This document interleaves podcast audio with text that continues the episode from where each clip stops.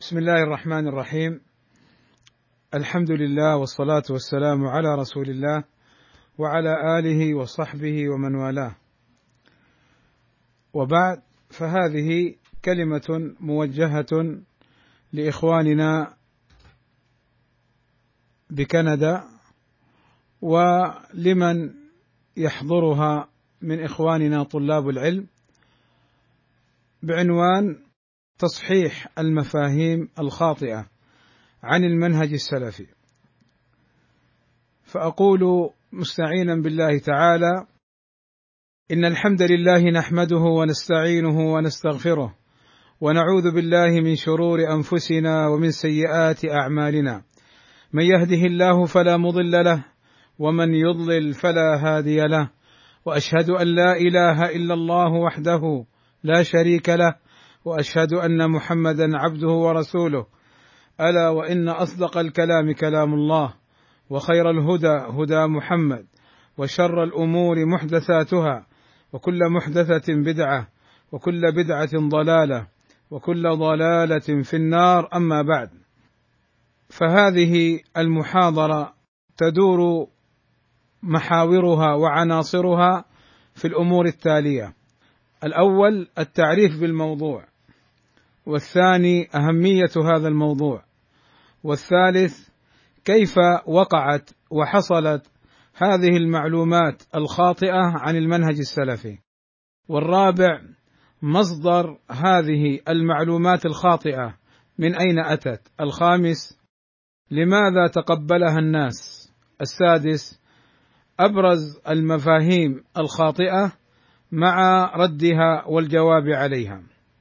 أما العنصر الأول وهو التعريف بعنوان المحاضرة تصحيح المفاهيم الخاطئة عن المنهج السلفي أي أن هناك معلومات غير صحيحة نسبت للمنهج السلفي فالمفاهيم الخاطئة أي معلومات غير صحيحة سواء كانت هذه المعلومات تعمدا أم خطا والمنهج السلفي هو ما جاء في الكتاب والسنة على فهم الصحابة رضوان الله عليهم. وتصحيح المفاهيم الخاطئة هو بيان عدم صحتها وبراءة المنهج السلفي منها مع ذكر الصواب والحق الذي عليه المنهج السلفي. وأما العنصر الثاني وهو أهمية هذه المحاضرة فتظهر أهمية هذه المحاضرة أن هذه المفاهيم الخاطئة تحول وتمنع الناس من قبول الحق وتحول بين الناس وقبول الحق. فبهذا تظهر أهمية هذا الموضوع فهو بيان للحق وإظهاره في مظهره الصحيح وهو رد للباطل وبيانه للناس حتى لا يقعوا في نسبة الباطل للمنهج السلفي الحق. وهو دعوة للناس للرجوع للمنهج السلفي وبيان أنه واجب عليهم. يقول ابن قيم الجوزيه رحمه الله تعالى إذا عرف الضدين أي الحق والباطل العلم والجهل وعلم مباينة الطرفين وعرف أسباب الهلاك على التفصيل كان أحرى أن تدوم له النعمة. ما لم يؤثر أسباب زوالها على علم. وفي مثل هذا قال القائل عرفت الشر لا للشر لكن لتوقيه ومن لا يعرف الشر من الخير يقع فيه. وهذه حال المؤمن يكون فطنا حاذقا أعرف الناس بالشر وأبعدهم منه. فإذا تكلم في الشر وأسبابه ظننته من شر الناس. فإذا خالطته وعرفت طويته رأيته من أبر الناس. والمقصود أن من بلي بالآفات صار من أعرف الناس بطرقها وأمكنه أن يسدها على نفسه وعلى من استنصحه من الناس ومن لم يستنصحه. انتهى. وقال الألباني رحمه الله تعالى مبينا فائدة التحذير من البدع قال كي يكون المسلم منها على حذر ويسلم له عمله على السنة وحدها. والشاعر الحكيم يقول عرفت الشر لا للشر لكن لتوقيه. ومن لا يعرف الشر من الخير يقع فيه.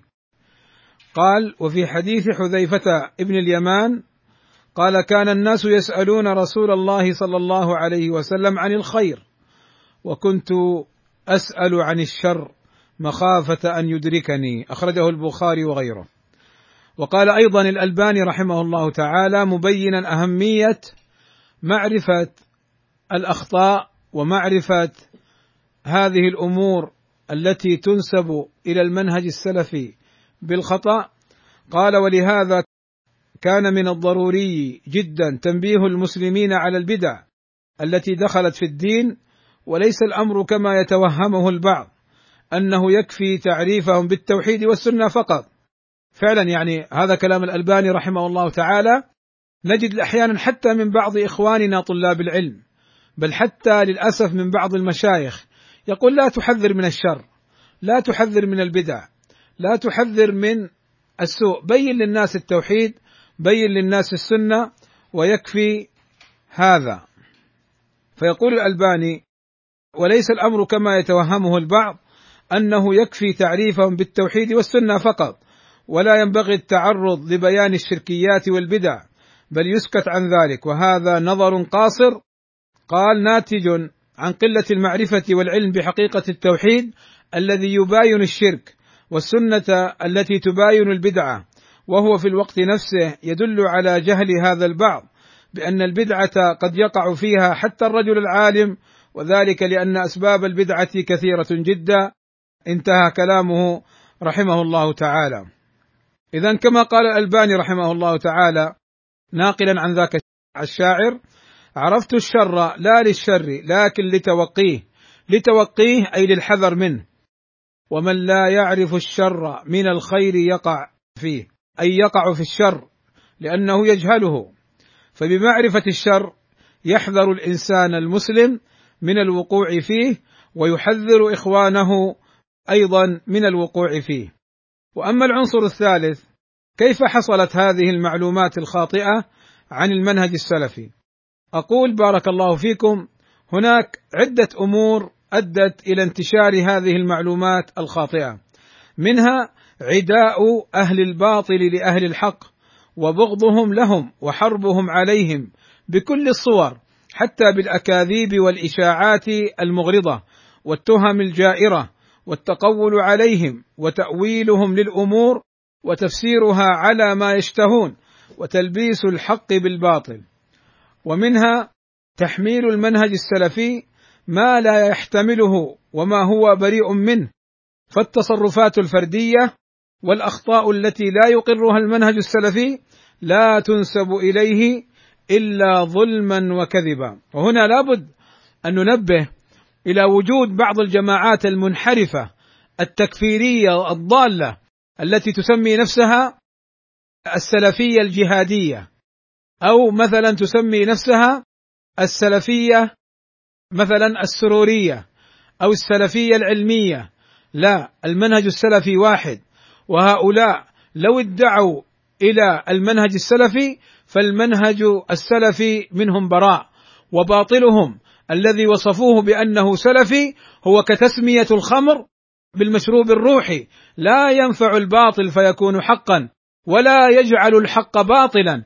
ولذلك إخواني نجد أحيانا أهل الأهواء ونجد المغرضين الحاقدين على هذا المنهج ينسبون إلى المنهج السلفي التكفير وينسبون إليه الدواعش وينسبون إليه الخوارج وينسبون إليه هذه الجماعات التكفيرية علما بأن المنهج السلفي يحارب كل هذه الجماعات التكفيرية المغرضة الضالة المنحرفة.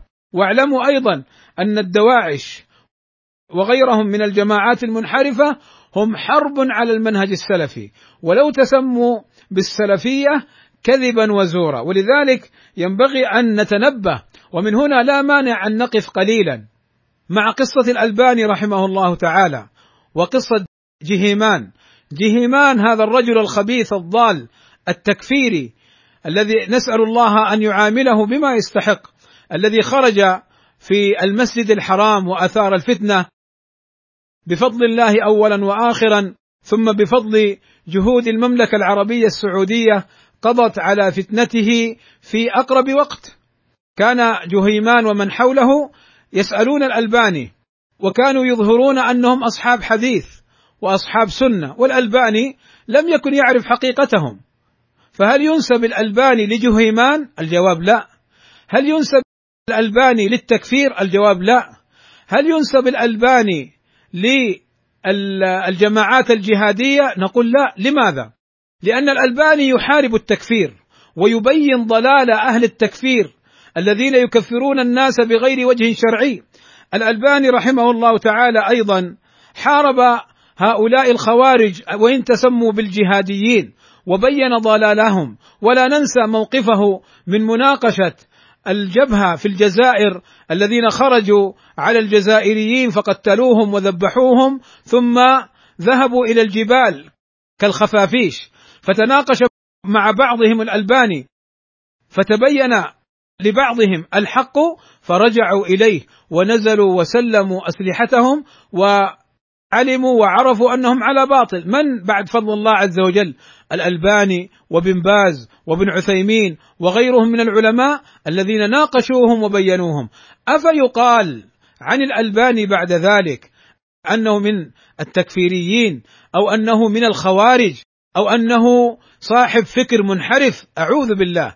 هذا وصف لأهل الحق بالسوء وأهل الحق منه براء. نعم نحن لا نعظم الالباني ونصفه بالعصمة ولكن لا يجوز تهمة الأبرياء ولا يجوز أن ينسب الباطل لغير أهله. ولذلك هذا أمر شنيع جدا أن يوصف المنهج السلفي بأوصاف السوء. ولذلك يجب علينا نحن السلفيين أن نبين لعامة الناس أن هذه الأعمال وتلك التشغيبات وتلك الإضرابات والربيع العربي أو الخريف المدمر الغير العربي والخروج على الحكام ومناوئه الحكام والتخطيط للخروج عليهم كل هذا المنهج السلفي منه بريء والسلفيون المتمسكون بالمنهج السلفي منه براء فينبغي معرفة ذلك.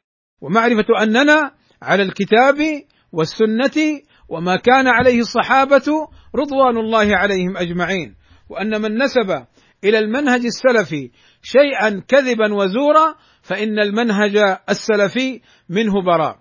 أيضا من أسباب ذلك عداء أهل الكفر والشرك والإلحاد بتشويه صورة الإسلام إذ السلفية هي الإسلام الحق الذي جاء به النبي صلى الله عليه وسلم وكان عليه الصحابة رضوان الله عليهم. العنصر الرابع تكلمنا في العنصر الثالث كيف حصلت هذه المعلومات الخاطئة. العنصر الرابع ما هو مصدر هذه الطعونات وهذه المعلومات الخاطئة؟ من يروجها؟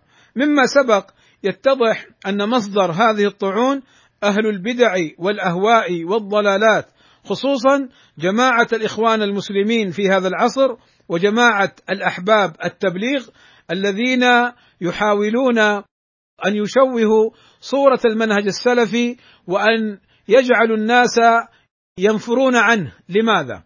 لأن السلفيين يبينون أن هذه الجماعات منحرفة ضالة غير سوية وأنه لا ينبغي تصديقهم ولا الخروج معهم ولا الانضمام إليهم.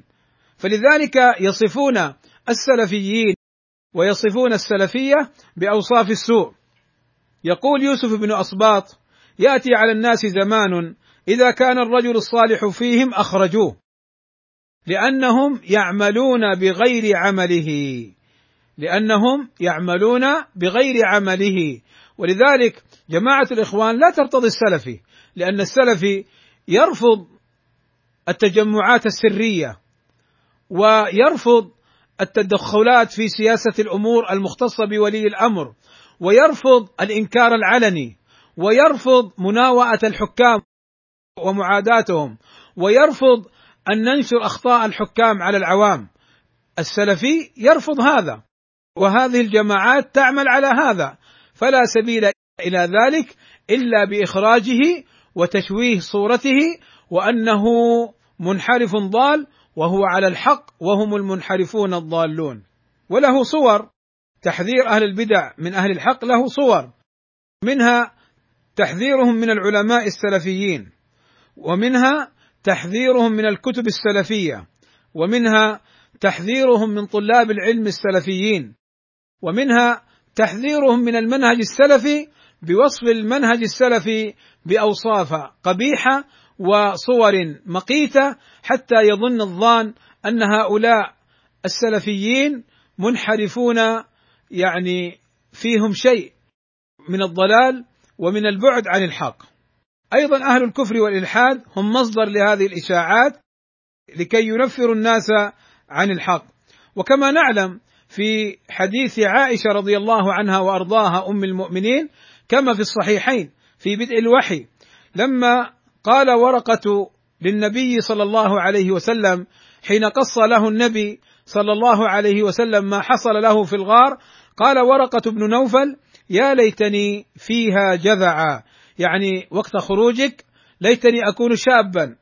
يا ليتني أكون حيا لأنه كان كبير. قال يا ليتني أكون حيا حين يخرجك قومك. فقال صلى الله عليه وسلم أو مخرجيهم يعني هو جاءهم بالهدى ليخرجهم وينقذهم من الضلال.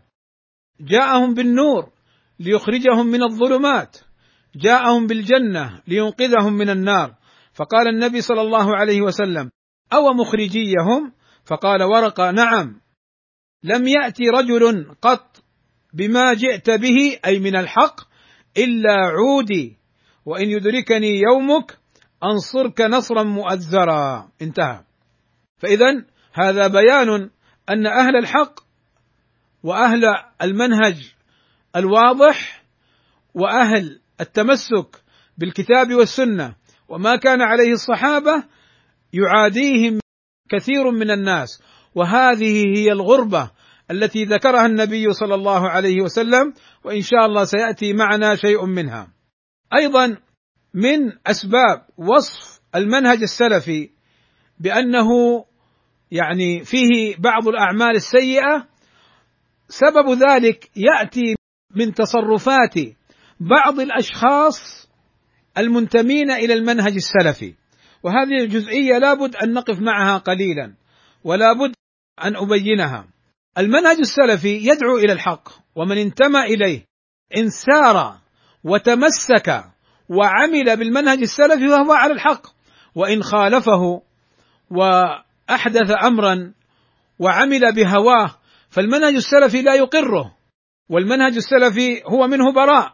نعلم أن هناك من ينتمي إلى المنهج السلفي ويتدخل في شؤون الدول الأخرى وهذا خطأ. ليس لك أن تتدخل في شؤون الدول الأخرى. نعلم أن هناك من ينتمي إلى المنهج السلفي ويرسل الفتاوى في القتال والجهاد للدول الأخرى وهذا خطأ. المنهج السلفي منه بريء. نعلم أن هناك من ينتمي إلى المنهج السلفي وعنده تجمعات سرية واجتماعات خفية وتحزبات على بعض الرؤوس يصدرون من من أقوالهم. نقول هذا المنهج السلفي منه بريء. أما ترى أن هناك من الأطباء من فتح مستشفى أو يعمل في مستشفى ويعالج ويداوي الناس ثم يظهر أنه كذاب ليس حاملا لشهادة الطب أو يظهر أنه لم يدرس هذا التخصص أو يظهر أنه درس الطب ولكنه فاشل أفنتهم جميع الأطباء بأنهم كذلك ولا هذا فقط هذا فقط كذلك من ينتمي إلى المنهج السلفي ويأتي بتصرفات المنهج السلفي لا يقرها لا ينسب إلى المنهج السلفي. فكذلك هذا. نتنبه لهذه الأمور. ولذلك يا إخواني ولذلك يا إخواني تعلمون ورأيتم أنه لما أظهر بعض المنتمين للمنهج السلفي وبعضهم من شيوخنا ومن أحبابنا وإخواننا لما أظهروا بعض الأمور المخالفة للمنهج السلفي بفضل الله عز وجل كان إخوانهم السلفيين الآخرين هم أول من يرد هذا الباطل وأول من يقف في وجههم ويقولون لهم هذا ليس من المنهج السلفي وهذا لا يقره المنهج السلفي واتقوا الله في أنفسكم وذروا هذه الأفعال والأقوال المشينة التي لا يقرها المنهج السلفي. العنصر الخامس لماذا يتقبل الناس وعامة الناس يتقبلون الطعون في المنهج السلفي؟ أقول بارك الله فيكم الجواب عن هذا السؤال من وجوه، الوجه الأول أن هذه الأمور والمعلومات الكاذبة الخاطئة عن المنهج السلفي صورت لعامة الناس أن هذا هو الحق الذي يدعو إليه السلفيون فيصورون التفجير أو التكفير أو يعني الانحرافات أن هذه هي دعوتهم. الصورة الثانية أن الذين يحذرون من المنهج السلفي يخاطبون العوام أنهم بذلك ينصحونهم ويخافون عليهم فيغتر العوام بكلامهم ومعسول ألفاظهم فيظنون أنهم فعلا صادقون ناصحون وهم في الحقيقة كذبة فجرة أيضا من باب قلب الحقائق فيظهر الحق في مظهر الباطل ويظهر الباطل في مظهر الحق. أيضا أن هذه المعلومات الخاطئة المنسوبة للمنهج السلفي صدرت من أناس يظن العامه فيهم الخير والصلاح والتقى ولكن يا أسف على هؤلاء فكم تجد من بعض الخطباء كم تجد من بعض المدرسين في المساجد وفي غيرها من يحذر من السلفيين؟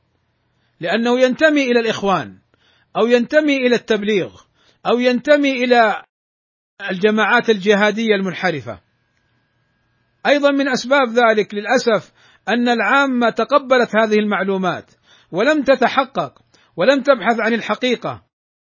بل قبلت الكلام الخاطئ كما هو ولعل عذرهم هو ثقتهم بالقائل وحسن ظنهم به. ولكن المشكلة إذا بين لهم الحق ووضح لهم أنهم يصرون على الباطل. قال ابن سحمان رحمه الله تعالى العجب كل العجب ممن يصغى ويأخذ بأقوال أناس ليسوا بعلماء ولا قرأوا على أحد من المشايخ فيحسنون الظن بهم فيما يقولونه وينقلونه ويسيئون الظن بمشايخ أهل الإسلام وعلمائهم الذين هم أعلم منهم بكلام أهل العلم وليس لهم غرض في الناس إلا هدايتهم وإرشادهم إلى الحق الذي كان عليه رسول الله صلى الله عليه وسلم وأصحابه وسلف الأمة وأئمتهم. أما هؤلاء المتعالمون الجهال فكثير منهم خصوصا من لم يتخرج على العلماء منهم وإن دعوا الناس إلى الحق فإنما يدعون إلى أنفسهم ليصرفوا وجوه الناس إليهم طلبا للجاه والشرف والترأس على الناس فإذا سئلوا أفتوا بغير علم فضلوا وأضلوا. انتهى. أيضا من أسباب ذلك أنهم صرفوا الناس عن الحق. أنهم صرفوا الناس عن الحق وزهدوهم عن العلم بالتهوين من شأن أهله وتحقيرهم وبث الزهد فيهم في عوام المسلمين بالإشادة برؤوس الضلالة. المنحرفين. ليس للدعوة إلى السنة منهم نصيب. وبنشر الكتب الفكرية التي لم تبنى فيما قاعدته وأصلته في الدعوة إلى الله زعمت على فقه الكتاب والسنة وفهم السلف الصالح. وبالتهوين من البدع وأنها ليست بضارة على أهل الإسلام وإنما الضرر والخطر يتهدد بني الإسلام من خارج الأمة الإسلامية. اذا هذه بعض الأمور بارك الله فيكم التي أدت لقبول عامة الناس للتشويه للمنهج السلفي الحق. العنصر السادس وهو الأخير أبرز الشبهات المثارة والمنسوبة إلى المنهج السلفي والمنهج السلفي منها براء مع رد هذه الشبهات وحقيقة أن المفاهيم كثيرة وسأعرض على بعض منها حتى لا أطيل عليكم بارك الله فيكم. فمن هذه المفاهيم الخاطئة أو قبل الدخول إلى هذه المفاهيم الخاطئة أضع وأذكر لكم بعض القواعد المتعلقة بذلك. فهناك قواعد لو عرفها السلفي تعينه بإذن الله تعالى لمعرفة هذه المفاهيم. منها قاعدة في الحب والبغض. فللأسف كثير من الناس معيار الحب والبغض عندهم في ذوات الأشخاص ومعيار الحب والبغض ليس في الأشخاص بل هو في الله سبحانه وتعالى. والحب والبغض من عرى الإيمان كما في حديث ابن عباس قال قال صلى الله عليه وسلم أوثق عرى الإيمان. الموالاة في الله والمعاداة في الله والحب في الله والبغض في الله. قاعدة أيضا بيان المنهج السلفي وأنه واجب الاتباع. فإن الله عز وجل ذكر الصحابة رضوان الله عليهم في قوله عز وجل ومن يشاقق الرسول من بعد ما تبين له الهدى ويتبع غير سبيل المؤمنين أي غير طريقة الصحابة نوله ما تولى ونصله جهنم وساءت مصيرا. وقول النبي صلى الله عليه وسلم لما ذكر الفرق المنحرفة الضالة ثم سئل عن الفرقة الناجية قال ما أنا عليه اليوم وأصحابي. قال أبو العالية تعلموا الإسلام فإذا تعلمتوه فلا ترغبوا عنه وعليكم بالصراط المستقيم فإنه الإسلام. ولا تحرفوا الإسلام يمينا ولا شمالا وعليكم بسنة نبيكم والذي كان عليه أصحابه وإياكم وهذه الأهواء التي تلقي بين الناس العداوة والبغضاء. قال فحدثت الحسن بهذا فقال صدق ونصح. قال شيخ الإسلام ابن تيمية رحمه الله تعالى لا عيب على من أظهر مذهب السلف وانتسب إليه واعتزى إليه بل يجب قبول ذلك منه بالاتفاق فإن مذهب السلف لا يكون إلا حقا. والسلفية هي السير على منهج الصحابة رضوان الله عليهم وفهم الدين على فهمهم واتباعهم رضوان الله عليهم. أيضا من القواعد المهمة أن المتصدرين للناس ليسوا جميعا على درجة واحدة فمنهم المحق ومنهم المبطل. فيعرف الرجال بالحق ولا يعرف الحق بالرجال. فالرجال يعرفون بالحق اعرف الحق تعرف أهله. لذلك قالت عائشة رضي الله عنها وأرضاها تلا رسول الله صلى الله عليه وسلم هذه الآية هو الذي أنزل عليك الكتاب منه آيات محكمات هن أم الكتاب وأخر متشابهات. فأما الذين في قلوبهم زيغ فيتبعون ما تشابه منه ابتغاء الفتنة وابتغاء تأويله وما يعلم تأويله إلا الله. والراسخون في العلم يقولون آمنا به كل من عند ربنا وما يذكر إلا أولو الألباب. قالت قال رسول الله صلى الله عليه وسلم فإذا رأيت الذين يتبعون ما تشابه منه فأولئك الذين سمى الله فاحذروهم. فبين لها النبي صلى الله عليه وسلم أن الباطل هذا مسلكه ومن سار عليه فهم من أهل الباطل. قال النووي رحمه الله تعالى في هذا الحديث التحذير من مخالطة أهل الزيغ وأهل البدع ومن يتبع المشكلات للفتنة فلا يجاب بل يزجر ويعزر. انتهى. اذا بارك الله فيكم. هذه القاعدة معرفة المتصدرين وأن منهم أهل حق ومنهم أهل باطل تعين على الحذر منهم. ولذلك قال ابن سيرين رحمه الله تعالى لا تجالسوا أصحاب الأهواء ولا تجادلوهم ولا تسمعوا منهم. وقال مالك لا تحمل العلم عن أهل البدع. وقال الإمام أحمد أهل البدع ما ينبغي لأحد أن يجالسهم ولا يخالطهم ولا يأنس بهم. وقال البربهاري مثل أصحاب البدع مثل العقارب يدفنون رؤوسهم وأبدانهم في التراب ويخرجون أذنابهم فإذا تمكنوا لدغوا وكذلك أهل البدع هم مختفون بين الناس فإذا تمكنوا بلغوا ما يريدون. والتحذير من أهل البدع عليه إجماع الصحابة والتابعين. قال البغوي رحمه الله تعالى قد مضت الصحابة والتابعون وأتباعهم وعلماء السنة على هذا مجمعين متفقين على معاداة أهل البدع ومهاجرتهم. أيضا من القواعد المهمة في هذا الباب قاعدة أن الدعوة المجردة عن الحجة والبرهان لا تقبل ولا تصدق. قال تعالى قل هاتوا برهانكم إن كنتم صادقين.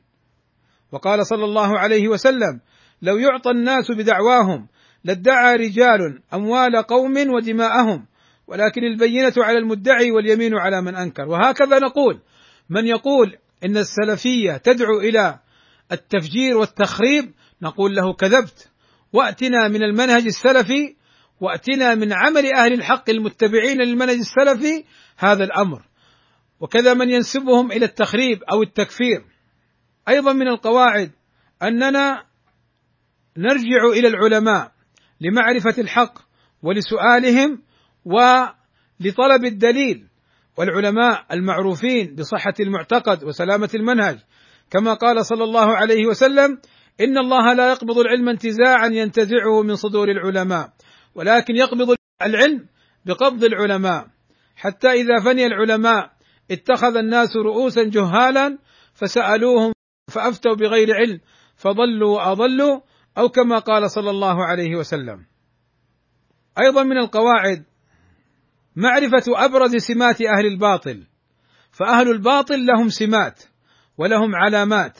منها طعنهم في ولاة الأمر ومنها اشتغالهم وإشغال العامه بالقصص ومنها إكثارهم من المواعظ والأناشيد. إكثارهم من المواعظ وعدم الرغبة في العلم ومنها استعمالهم للأناشيد ومنها اشتغالهم بقضايا الواقع والسياسة. ومنها دلالتهم على كتب حذر منها العلماء ومنهم اعتبارهم للسيئات أنها من المصائب والفواقر وأن البدع أمرها هين فهذه علامة لأهل الباطل ومنها عدم رجوعهم للحق وتنفيرهم من العلماء وطعنهم في العلماء فهذه بعض سمات أهل الباطل وهذه قواعد عامة لو عرفها السلفي يعرف المتكلم على صواب أم خطأ. كان بعض الناس يحذرون من المنهج السلفي وينفرون منه. واليوم مثلوا أمام القضاء. وإذا بأتباعهم يشهدون عليهم أنهم هم الذين أفتوهم بالتفجير والتكفير والتخريب. أي أتباعهم من رؤوس المدرسة الجهادية التكفيرية. نسأل الله السلامة والعافية. وليس العلماء السلفيون. طيب الآن ندخل على بعض المفاهيم الخاطئة مع ردها. منها أن بعضهم يظن أن هذا المنهج السلفي منهج جديد حادث لا يعرف من قبل ولا شك أن هذا خطأ لأن المنهج السلفي ما هو إلا سير على الكتاب والسنة وما كان عليه الصحابة رضوان الله عليهم وقد دلت عليه الأدلة من الكتاب والسنة وإجماع السلف على وجوب اتباع الحق كما مر معنا من كلام ابن تيمية رحمه الله تعالى حين قال لا عيب على من أظهر مذهب السلف وانتسب إليه واعتذى إليه بل يجب قبول ذلك منه اتفاقا فإن مذهب السلف لا يكون إلا حقا. بل ذكر شيخ الإسلام ابن تيمية رحمه الله تعالى أن من علامات أهل البدع ترك انتحال مذهب السلف الصالح. يعني أن من علامات أهل البدع أنهم لا ينتسبون إلى السلف الصالح. لماذا؟ لأنهم يعادون هذه التسمية ويعادون أهلها ويعادون الحق الذي عليها. ومرت معنا الآية التي ذم الله عز وجل فيها من يتبع غير سبيل المؤمنين أي غير طريقة الصحابة رضوان الله عليهم. بل قال شيخ الإسلام ابن تيمية كما في مقدمة أصول التفسير أن من لم يسلك منهج الصحابة رضوان الله عليهم قد ابتدع بل قد ضل. انتهى. أيضا من الشبهات ومن المفاهيم الخاطئة أن بعضهم ماذا يقول عن السلفية وعن السلفيين؟ يقول إن هؤلاء السلفيين انظر إليهم أعدادهم قليلة أعدادهم قليلة. وعامة المسلمين على خلاف ما هم عليه. نقول العبرة بموافقة الحق لا بكثرة الأتباع والخلق. العبرة بموافقة الحق. قال ابن عباس رضي الله عنهما عن النبي صلى الله عليه وسلم أنه قال عرضت علي الأمم فرأيت النبي ومعه الرهط. والنبي ومعه الرجل والرجلان والنبي ليس معه أحد. انتهى. هذا الحديث هذا الحديث يبين أن النبي دعا أمته وكان معه رهط جماعة قليل ونبي آخر معه رجل أو رجلان. يجيء نبي يوم القيامة وليس معه أحد. أفيدل عدم اتباع الناس له أن هذا النبي ليس على الحق؟ لا، اذا العبرة في القضية موافقة الحق لا بكثرة الخلق، وهنا نأتي للمسألة التي أشرنا إليها سابقا وهي الغربة، فإن النبي صلى الله عليه وسلم يقول: بدأ الإسلام غريبا وسيعود غريبا كما بدأ فطوبى للغرباء. قال ابن مسعود: الجماعة الكتاب والسنة وإن كنت وحدك. وقال أيضا ابن مسعود: الجماعة أهل الحق وإن كنت وحدك قال شيخ الإسلام محمد بن عبد الوهاب رحمه الله تعالى لا يجوز الاغترار بالكثرة ولا الزهد في القلة. إذا نقول لهم عندما تصفون أهل الحق بأنهم قلة نقول من علامات أهل الحق قلتهم لأن أهل الشهوات لا يرغبون فيهم ولا يرتضونهم وأهل الشبهات يحذرون منهم وينفرون عنهم. فكانوا قلة. ولكن القلة هذه يجب أن يكون معيارها الكتاب والسنة وما كان عليه الصحابة. فالقلة مع التمسك بالكتاب والسنة وما كان عليه الصحابة هذه هي من معايير الحق. أيضا من الأمور يعني التي تنسب إلى المنهج السلفي خطأ وكذبا وزورا أن المنهج السلفي يفرق الناس. ويؤدي للاختلاف. فجوابا عن هذا نقول إن الإسلام لا يقر التفرق بل نهى عن التفرق وحذر منه. قال تعالى واعتصموا بحبل الله جميعا ولا تفرقوا. وديننا دين الجماعة ودين الألفة والاجتماع والتفرق ليس من الدين. فتعدد الجماعات ليس من الدين لأن الجماعات هي عبارة عن فرق مختلفة غير متفقة.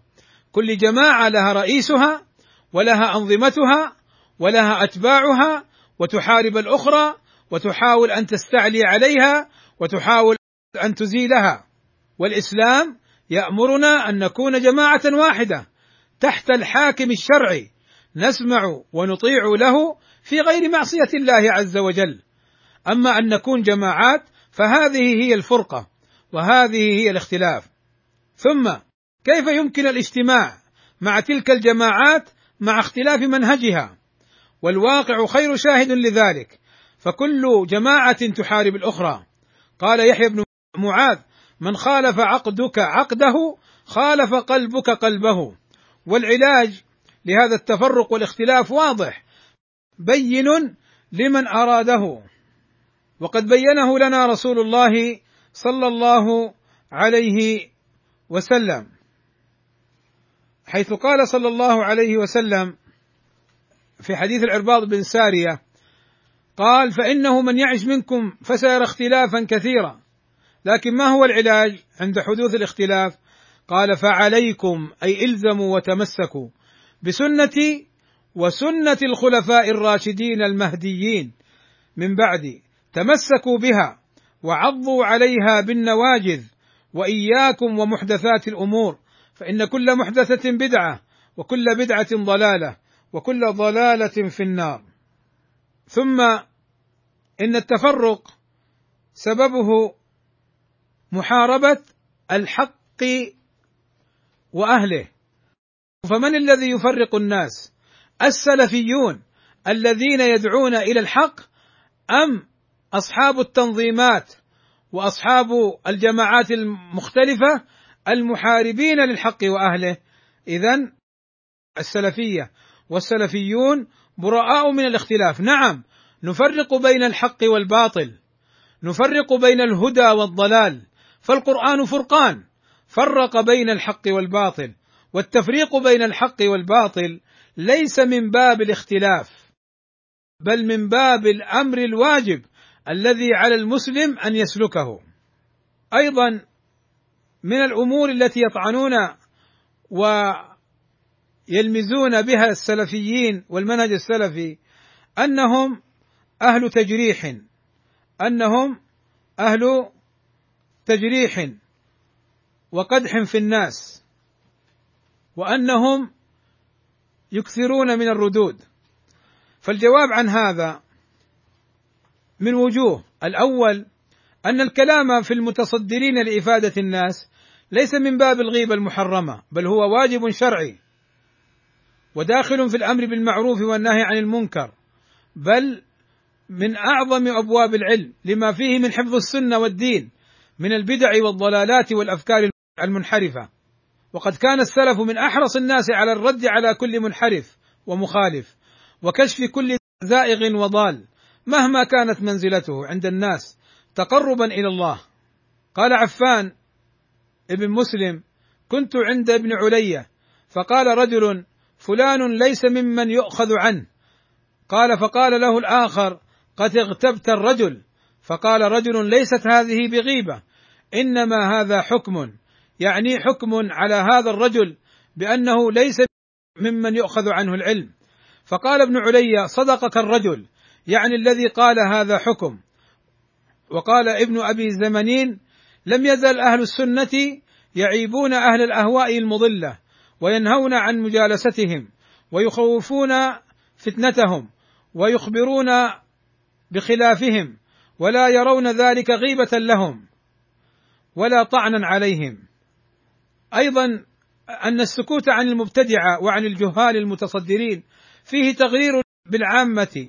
وتدليس عليهم فيظنون أنهم على حق وخير والواقع أكبر شاهد على ذلك.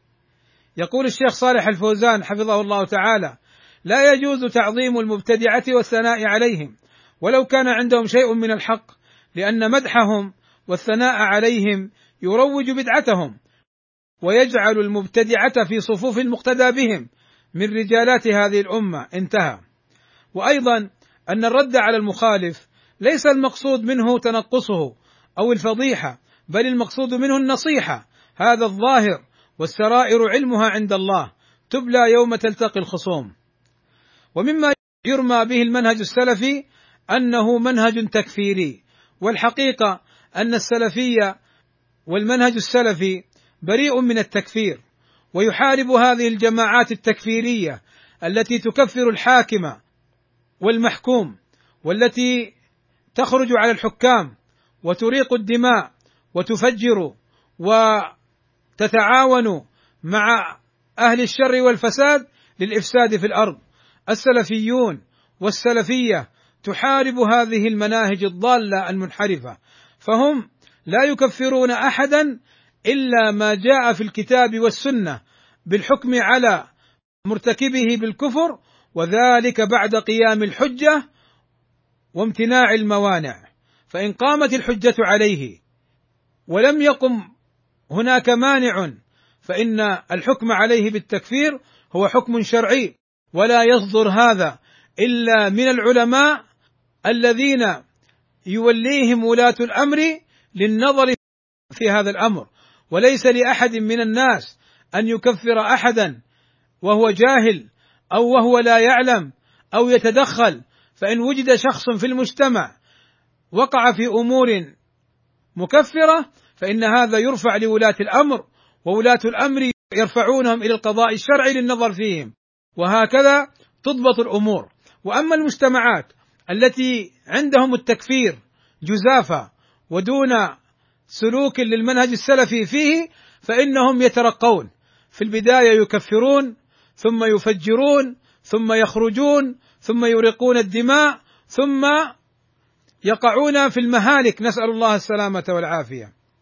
فإذا السلفية لا تكفر إلا من كفره الله ورسوله ولا يكفرون حتى تقام الحجة وتمتنع الموانع. والتكفير خاص بالعلماء بعد الرجوع لولاة الأمر. والسلفية تحارب الغلو وأهله. وجماعة السلفية والجهاد في بعض البلاد التي تنتسب إلى المنهج السلفي السلفيون والمنهج السلفي براء منهم جميعا ولا يرتضونهم فإنها تحارب هذا التكفير. والحمد لله. المنهج السلفي يقوم على أمر عظيم لا بد من الوقوف معه قليلا لأنه يحصل الخلط فيه. وذلك أن المنهج السلفي كما في حديث العرباض بن سارية لما قال العرباض بن سارية رضي الله عنه وعظنا رسول الله صلى الله عليه وسلم موعظة بليغة ذرفت منها العيون ووجلت منها القلوب. فقال رجل منهم يا رسول الله يا رسول الله كأنها موعظة مودع فأوصنا. فقال صلى الله عليه وسلم أوصيكم بتقوى الله والسمع والطاعة وإن تأمر عليكم عبد حبشي كأن رأسه زبيبة. وفي رواية مجدع الأطراف مقطع الأطراف إلى آخره. فبعد تقوى الله أمر بالسمع والطاعة لولاة الأمر. فلا بد أن نقف قليلا هنا. السلفيون بفضل الله عز وجل. ثم بهذا المنهج الحق الذي يسيرون عليه يحترمون الحكام. ولا يخرجون عليهم. ولا يرتضون غيبتهم أو القدح فيهم ويؤلفون الناس حول الحكام ويحذرون من الخروج على الحكام ومن غيبة الحكام ويدعون للحكام بالخير وينصحونهم سرا لا علانية. هذا هو المنهج الحق. هذا هو المنهج الحق. قال صلى الله عليه وسلم من أراد أن ينصح لذي سلطان فلا ينكر عليه علانية.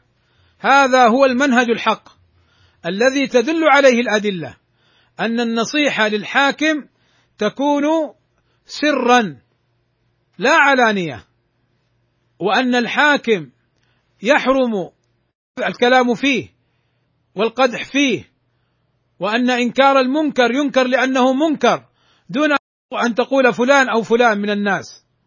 كما قال الشيخ ابن باز رحمه الله تعالى. بل إن السلفيين ينسبون إلى أنهم عملاء السلطان.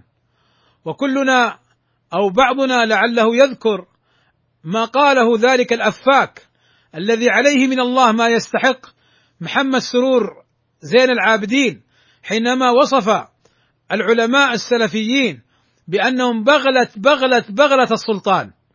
هكذا عامله الله بما يستحق. يصف السلفيين بأنهم بهائم للسلطان بل بهائم بهائم السلطان. والسلفيون إنما يسيرون على الكتاب والسنة وما كان عليه الصحابة من احترام الحكام وتقديرهم ومحبتهم وعدم الخروج عليهم وعدم الكلام فيهم وعدم التدخل في أمورهم ومن أراد أن ينصحهم ينصحهم سرا لا علانية وأن من منازعة السلطان الكلام فيه أو شتمه أو إظهار معايبه إلى غير ذلك، نعم هذه هي السلفية الحقة الذي دل عليها الكتاب والسنة وما كان عليه الصحابة رضوان الله عليهم.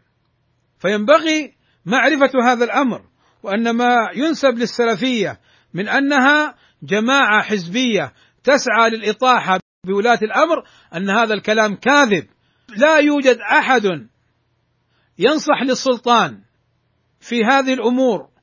يجمع الناس على السلطان ويحذر من الخروج على السلطان ويحذر من سب السلطان أو الدعاء عليه أو التجمعات أو التحزبات إلا السلفيون الصادقون الذين هم على الكتاب والسنة وما كان عليه الصحابة. فلذلك يؤلفون الكتب. شوف الشيخ أحمد النجمي رحمه الله تعالى. الشيخ زيد المدخلي رحمه الله تعالى. الشيخ صالح الفوزان حفظه الله تعالى. وغيرهم من المشايخ ألفوا كتبا في هذه الأبواب نصيحة لعامة الناس أن يتعلموا الحق وأن يتأدبوا مع السلطان وأن لا يفعلوا كفعل الخوارج ولا يسلكوا كمسلكهم. يقول عبد الله بن عكيم والله لا أعين على دم خليفة ابدا بعد عثمان. قيل له أو أعنت على دمه؟ يعني أنت ما كنت مع الذين خرجوا على عثمان فقتلوه. فقال عبد الله بن عكيم إني أعد ذكر مساوئه عونا على دمه. لا يغرك الشيطان ويقول لك تذكر الأخطاء وإنكار المنكر. أنكر المنكر كما سئل الشيخ بن باز. قال أنكر المنكر من غير أن تقول فعله فلان أو قال به فلان. فلا تدخل السلطان في هذه الأمور. فتؤلب الناس عليهم. ويقول صلى الله عليه وسلم من رأى أميره على معصية فليصبر ولا ينزعن يدا من طاعة. فإذا بارك الله فيكم. هذه الأمور مهمة أن نتفقه فيها وأن نتنبه لها. أيضا لعلي أختم بقضية أو بقضيتين مهمة.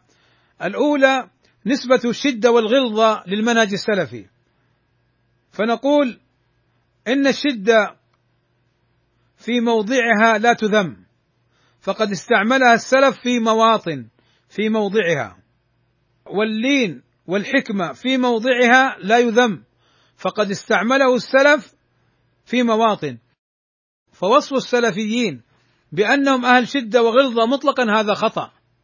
وإنما فيهم من اللين والحكمة في مواطن والشدة في مواطنها. ثم أيضا إن السلفيين يغضبون لله لا لأنفسهم. كما كان صلى الله عليه وسلم يغضب لله ولا يغضب لنفسه. يغضب إذا انتهكت محارم الله صلى الله عليه وسلم. أيضا من الأمور التي لا بد من ذكرها في هذا الموطن أن أهل السنة يحاول الشيطان تنفير الناس عنهم. ولو بإظهارهم في مظهر الشدة بخلاف أهل البدع فإن الشيطان يخليهم ويظهرهم في مظهر الخشوع ويحسن من أخلاقهم يصطاد بهم العوام. قال الأوزاعي بلغني أن من ابتدع بدعة خلاه الشيطان والعبادة يعني جعله هين لين وألقى عليه الخشوع والبكاء لكي يصطاد به.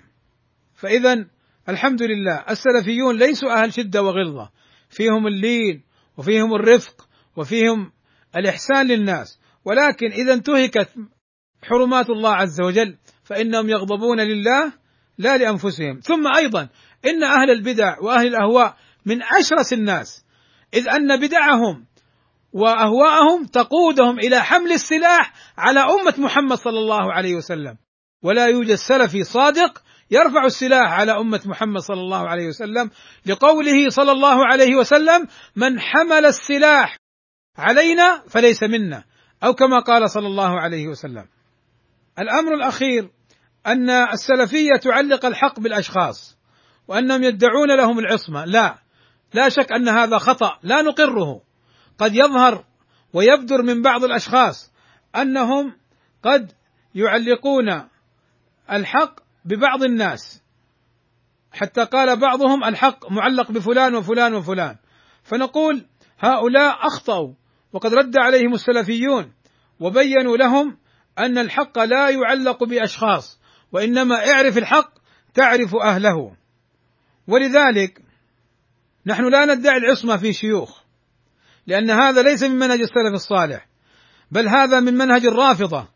وأتباع مشايخ التصوف وغيرهم من أهل البدع والأهواء. قال الذهبي نحن لا ندعي العصمة في أئمة الجرح والتعديل لكن هم أكثر الناس صوابا وأندرهم خطأ وأشدهم انصافا وأبعدهم عن التحامل. انتهى. فاذا نحن لا نعلق الحق بالأشخاص ولا نعطي بعض العلماء أوصاف العصمة فضلا عن أن ندعي أنهم معصومون. بل من أخطأ من العلماء فإنه يرد عليه ويبين خطأه وقد يكون تنفيرهم من خطئه أشد من تنفيرهم من خطأ غيره. لماذا؟ لأن هذا العالم له أتباع فيغترون بقوله. ولذلك أجد نفسي مضطرا إلى أن أبين أمرا مهما وهو أنه وهذا ليس من منهج السلف وهذا من التصرفات الفردية الخاطئة. أننا نجد من بعض إخواننا السلفيين إذا وجدوا عالما أو طالب علم رد على شيخهم غضبوا وثاروا وقالوا أنت ترد عليه حسدا وأنت لم تبلغ منزلته وأنتم تريدون أن تسقطوا فلانا. و يا أخي هذا ليس من منهج السلف. يا أخي انظر هل شيخك أخطأ؟ اترك الخطأ. واذا استطعت أن توصل الخطأ لشيخك فأوصله له. يا أخي الواجب عليك أن تفرح برد خطأ شيخك حتى لا يكثر أتباعه على الخطأ. يا أخي الواجب عليك أن تفرح برد الخطأ وإظهار الحق لأنك تريد الحق ولا تريد الباطل. فلذلك للأسف هذه التصرفات كما نجدها في تويتر وفي الفيسبوك وفي الواتساب وفي برامج التواصل من بعض إخواننا الذين ينتمون للمنهج السلفي من الغضب ومن التراشق والترامي. إذا رد على شيخهم قوله غضبوا وثاروا وانفجروا. يا إخواني هذا ليس من منهج السلف. كان العالم من السلف. إذا رد عليه الخطأ فرح. بل كان العالم إذا أخطأ وتبين له الخطأ يرسل أحد طلابه في الأسواق وفي طرق الناس إن فلانا بن فلان أفتى بكذا وهو خطأ والصواب كذا وكذا هو بنفسه يرسل ويعلن هذا. ولذلك كما قال أخونا الشيخ عادل منصور حفظه الله تعالى بالأمس حين قال لكم إياك أن تكون سلفيا بالقول خلفيا بالفعل. تظهر المنهج السلفي رد الباطل نصرة الحق ثم أنت تنصر الباطل وترد الحق. وهذا من أكبر الأسباب المؤدية للطعن في المنهج السلفي. هذه التصرفات الفردية هذه التصرفات غير المحسوبة. إخواني بارك الله فيكم ذكرت فيما سبق أن الإنسان لا يكفر إلا بالرجوع للعلماء وأيضا بالرجوع للحاكم الشرعي. فقال لي قائل ما دليلك على الرجوع للحاكم الشرعي. أقول بارك الله فيكم عندنا نحن هنا في المملكة العربية السعودية وأيضا حتى في دول الخليج. هذه المسائل الحكام حكامنا جزاهم الله خيرا يريدون ضبط الناس فيها. فما جعلوا لكل أحد أن يقع في هذا الأمر فيكفر الناس. وإنما يرجع إلى العلماء والعلماء يرفعون للحكام. لأنك لو حكمت بكفره حكمت بردته. ولو حكم بردته اذا هذا يقتل. وهذا لمن؟ لولي الأمر. فاذا ليس لك أن تكفر أحدا. لك أن تقول هذا الفعل كفر هذا القول كفر. ولكن القائل أو الفاعل يحتاج أن يجلس معه العلماء. ولذلك عندنا هنا بعض من تكلم بكلام الكفر ورفع أمره لولاة الأمر احالوه للقضاء الشرعي. ثم القضاء الشرعي أفتوا فيه ثم رفع القضاء الشرعي مرة أخرى للمقام السامي لولاة الأمر ونفذوا فيهم حكم الله. فاشتراط الرجوع لولاة الأمر في التكفير وما يتعلق به هذا ظاهر من ناحية إقامة الحد عليه. وأما الحكم على الشخص بأنه كافر بعد قيام الحجة وانتفاء الموانع فهذا حكم عام. أما محاسبته ومؤاخذته فهذا أمره إلى الحاكم الشرعي. فهذا أمره للحاكم الشرعي. ولذلك هناك مسائل حدثت مرجعها إلى الحاكم الشرعي. فلما تدخل فيها بعض الأفراد بل حتى وبعض العلماء تدخلوا فيها اثاروا الفتن والتراشق بين السلفيين. فعموما بارك الله فيكم هذا الذي عليه علماؤنا وهذا الذي عليه ولاة أمرنا جزاهم الله خيرا. وأؤكد بارك الله فيكم أن السلفية هي اتباع الحق وترك الباطل. السلفية هي الهدى والنور والخير والفلاح وخلافها هو الضلال والشر والظلام وطريق المغضوب عليهم والضالين أسأل الله عز وجل أن يجعلنا جميعا من أتباع هذا المنهج المستقيم الصراط المؤدي إلى الجنة وإلى الله الصراط الذي عليه الصحابة رضوان الله عليهم أجمعين أسأله أن يهدينا إليه وأن يثبتنا عليه وأن يتوفانا عليه. وكما قال الألباني رحمه الله تعالى في من يسلك طريق الحق ليس المهم أن تبلغ نهايته وإنما المهم أن تموت عليه أي على طريق الحق. أسأل الله عز وجل أن يحفظنا وإياكم من الفتن ما ظهر منها وما بطن. صلى الله وسلم على نبينا محمد وعلى آله وصحبه وسلم أجمعين. والحمد لله رب العالمين.